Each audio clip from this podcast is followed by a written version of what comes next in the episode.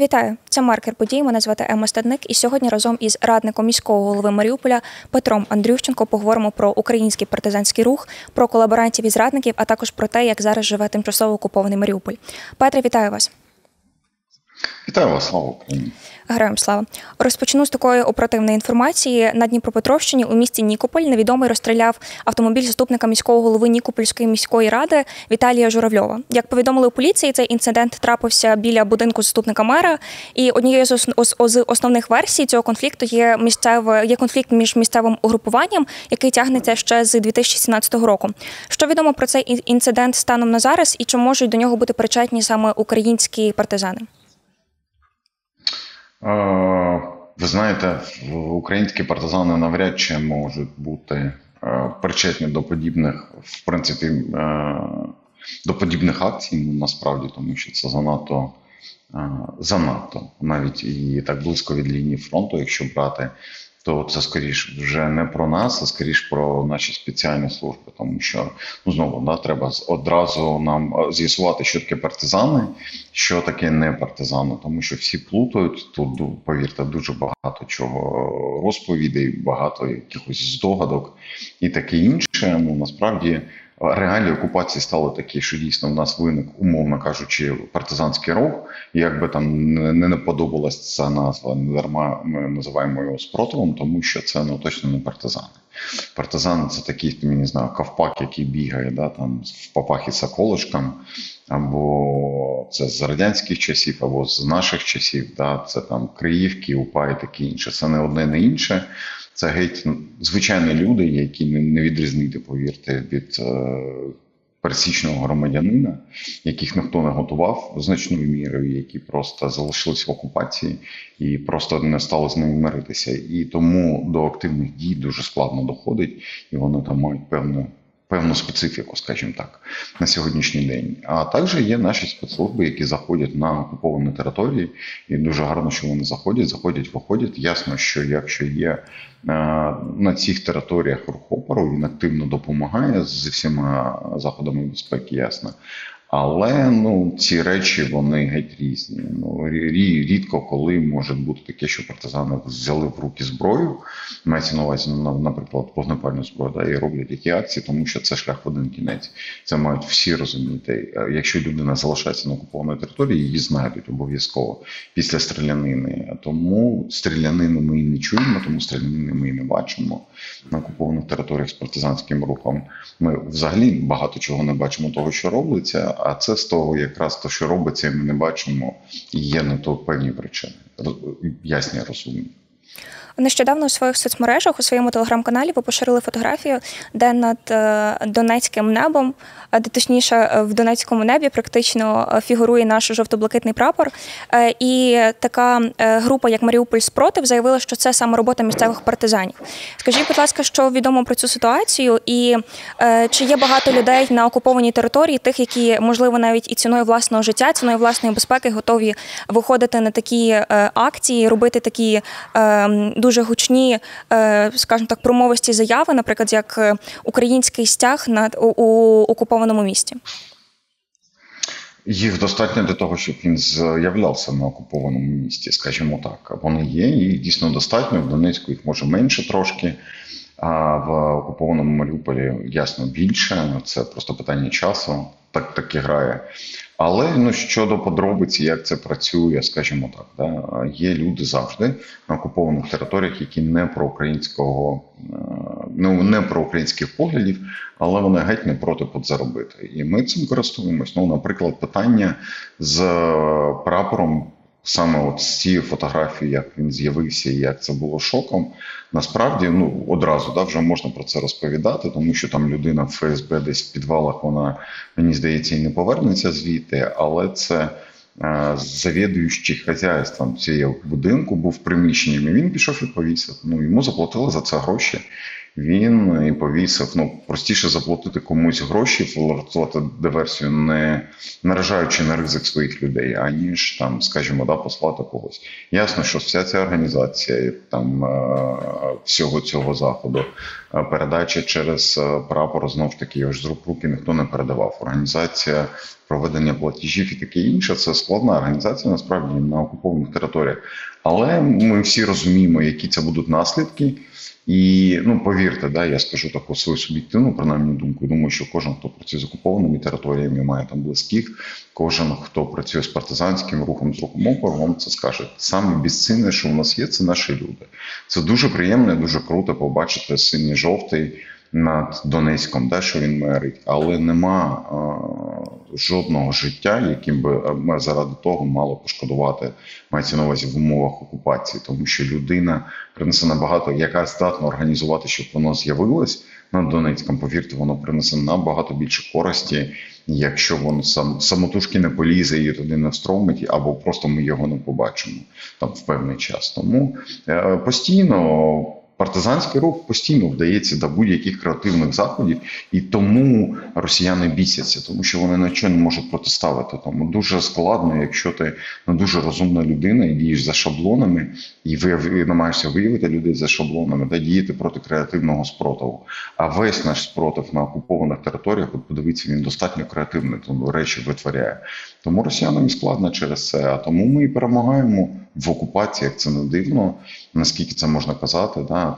Принаймні ми на шаг попереду і фактично йдемо без втрат, ну, знову ж таки, по Маріуполі, по Маріупольському району.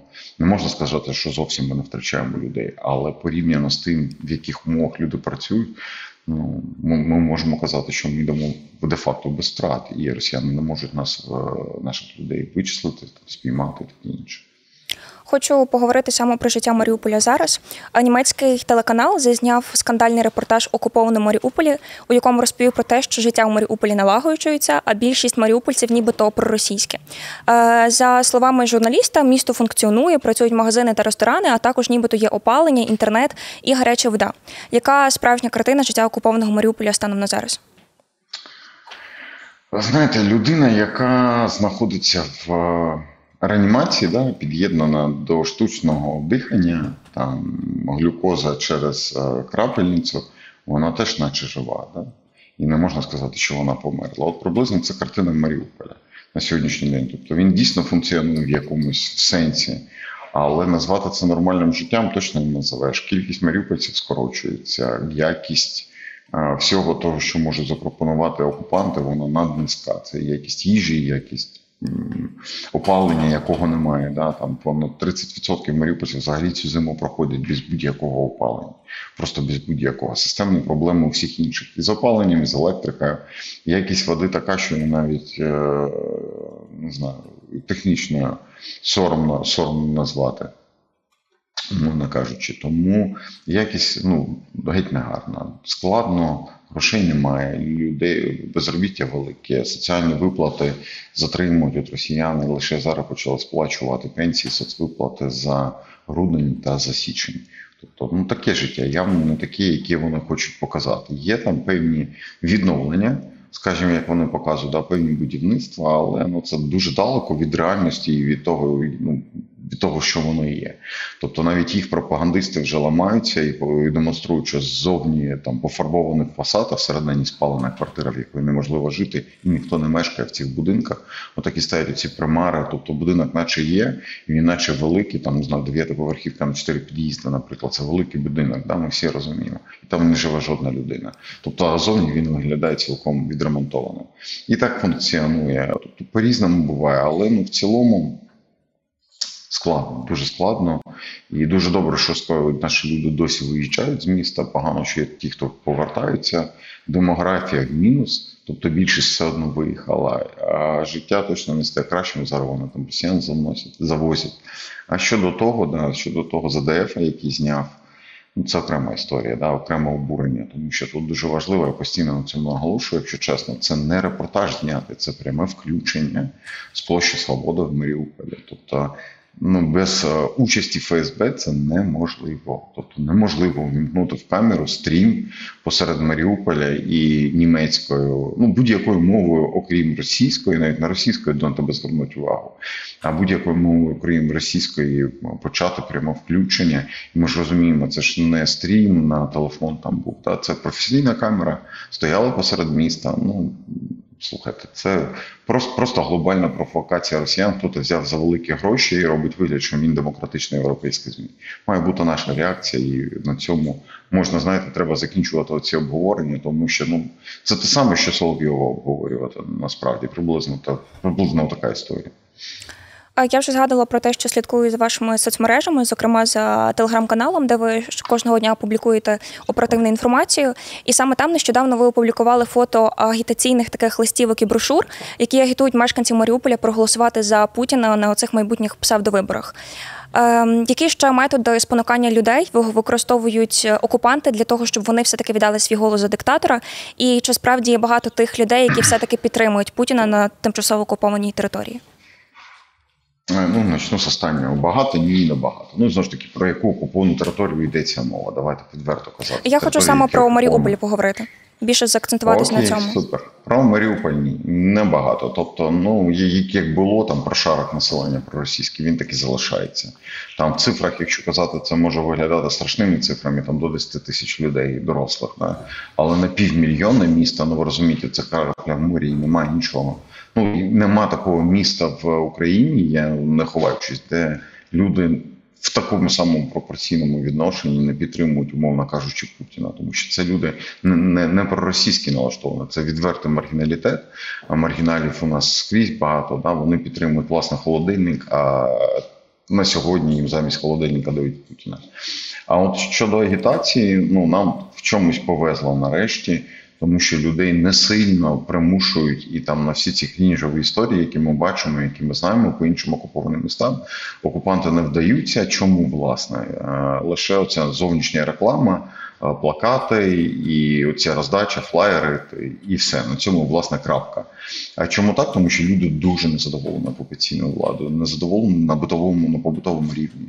Тобто це якесь життя занизька, да? Відсутність нормальних там ремонтів, відсутність нормальної інфраструктури, а, невиконаної обіцянки, відсутність компенсації, таке інше, таке інше, таке інше, вони призвели до того, що Маріуполь там на рівні соціального бунту постійно знаходиться вже останні місяці, принаймні зимні. І тому росіяни при, ну, прийняли для себе рішення, що не варто людей підштовхувати к зібранням зайвим, да, докупи їх збирати, не варто їх провокувати, тому що їм кажуть, проголосуйте за Путіна, все буде добре. Мені кажуть, так слухайте, мені там вдома все спалено, чорні стіни, коли там воно буде добре. Тому просто залишили їх в спокої, там поставили ці бігборди, роздають ці плакати, роздають ці флаєри. Ну, на тому, на щастя, от тут нам, як це, ну, не дико буде звучати, а нам дійсно пощастило, тому що не примушують. Те, що будуть залучати, залучають умовних бюджетників, які самостійно пішли фактично на співпрацю з ворогом, ну, най, най залучає така плата за зраду, що ти скажеш. Але найбільш сумно, напевно, те, що вони залучають не лише дорослих людей, на яких, в принципі, на їхню чітку позицію дуже важко вплинути, якщо вона сформована. Але багато розповідається про те, що в маріупольських школах перед виборами, перед цими псевдовиборами Російської Федерації розповідають про культ Путіна дітям. Я, зокрема, читала про те, що проводять дуже багато агітаційних уроків, під час яких розповідають дітям про диктатора, демонструють його культ, розповідають, який він класний, хороший лідер. І дуже цинічно росіяни замовчують усі ці злочини, які вони робили на початку повномасштабного вторгнення у Маріуполі та й впродовж дуже довгого періоду. Петре, що ще вам відомо про такий так званий освітній процес у маріупольських школах і які ще жахіття розповідають місцеві вчителі школярам? Ну, власне, ви все розповіли вже, да, по суті. Тобто, дійсно, це не освіта, це пропаганда. І, на нашу думку, це другий злочин, який демонструє геноцид, другий по значенню, значності, по, по величині, по охвату, по, не знаю, по шкоді, яку він наносить, другий після фактично фізичного знищення вже українців, маріупольців і, в принципі, українців. Да? Тобто він знищує, ну, просто нашу ідентичність. А росіяни використовують дітей як суб'єкт, як об'єкт пропаганди одночасно. Тому що те, що відбувається в школах, це одна історія. А, тобто їм розповідають про культ Путіна, тобто навіть не розповідають, вони в такий спосіб його будують, якщо назвати речі своїми іменами. А потім вже ж діти йдуть додому і несуть це з собою додому. І вдома вони мають щось готувати, готувати якісь реферати, готувати там, якісь вірші вчити, якісь пісні співати і таке інше. І тут залучаються дорослі. І без варіантів, тому що на початку окупації, там, вересень двадцять другого року, і батьки почали дітям розповідати, що трошки не так, як вам в школах зараз розповідають. І батькам дуже швидко пояснили, що якщо ви будете доносити це дітям, то ми будемо забирати дітей і позбавляти вас батьківських прав. Я думаю, кожен, кожен з батьків знає, що це таке, і це навіть не компроміс. Та? Це саме, не знаю, для мене, як на батька, це саме важливе в житті, що я думаю, що для кожного так насправді. Тому батьки мовчають і залучаються до цієї виготовлення фактично пропаганди. А потім знову ж таки, ти ж як хочеш, не хочеш, дивишся на свою дитину, вона там розповідає якийсь вірш, ти маєш її підтримати, маєш її якось заохочувати. І отак це працює. Це жах, насправді. От, насправді це жах, тому що такого цинізму, ну навіть, не знаю, нацистська Німеччина до такого не вдавалася. Це дійсно от ноу-хау російське, і, на жаль, воно дуже непогано працює. Воно непогано працює з дітьми, воно непогано працює з батьками, тому що воно не переконує поки що два роки окупації замало, щоб переконати. Але достатньо для того, щоб трохи, ну, трохи лоялізувати відношення, скажімо так. Да? Тому... Ну, а щодо приховання злочинів, ну, теж до формулювань, да, вони їх не приховують. Вони просто перекладають наслідки своїх злочинів, вони перекладають на нас. Це от з серії, що Буча – це фейкове, і такого не було, це постановка української сторони. То в Маріуполі все, що відбувалося, це зробив Азов, або Збройні Сили України, або укранацисти, да, як вони називають. І там нікого не хвилює, що не могли українські літаки бомбардувати пологовий будинок чи драматичний театр. Да? Вони або кажуть, що такого не було, або все одно це Азов. Тобто не можна як, я то казала, да?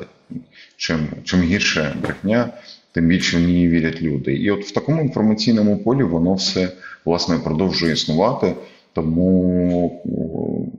Діти, да, діти – це біль, окремий біль, і треба думати вже зараз, що з цим робити. Ну, власне, ми і думаємо зараз, що з цим робити, і трохи робимо вже, але і на рівні країни, тому що це ж, знову ж таки, не лише Маріуполь.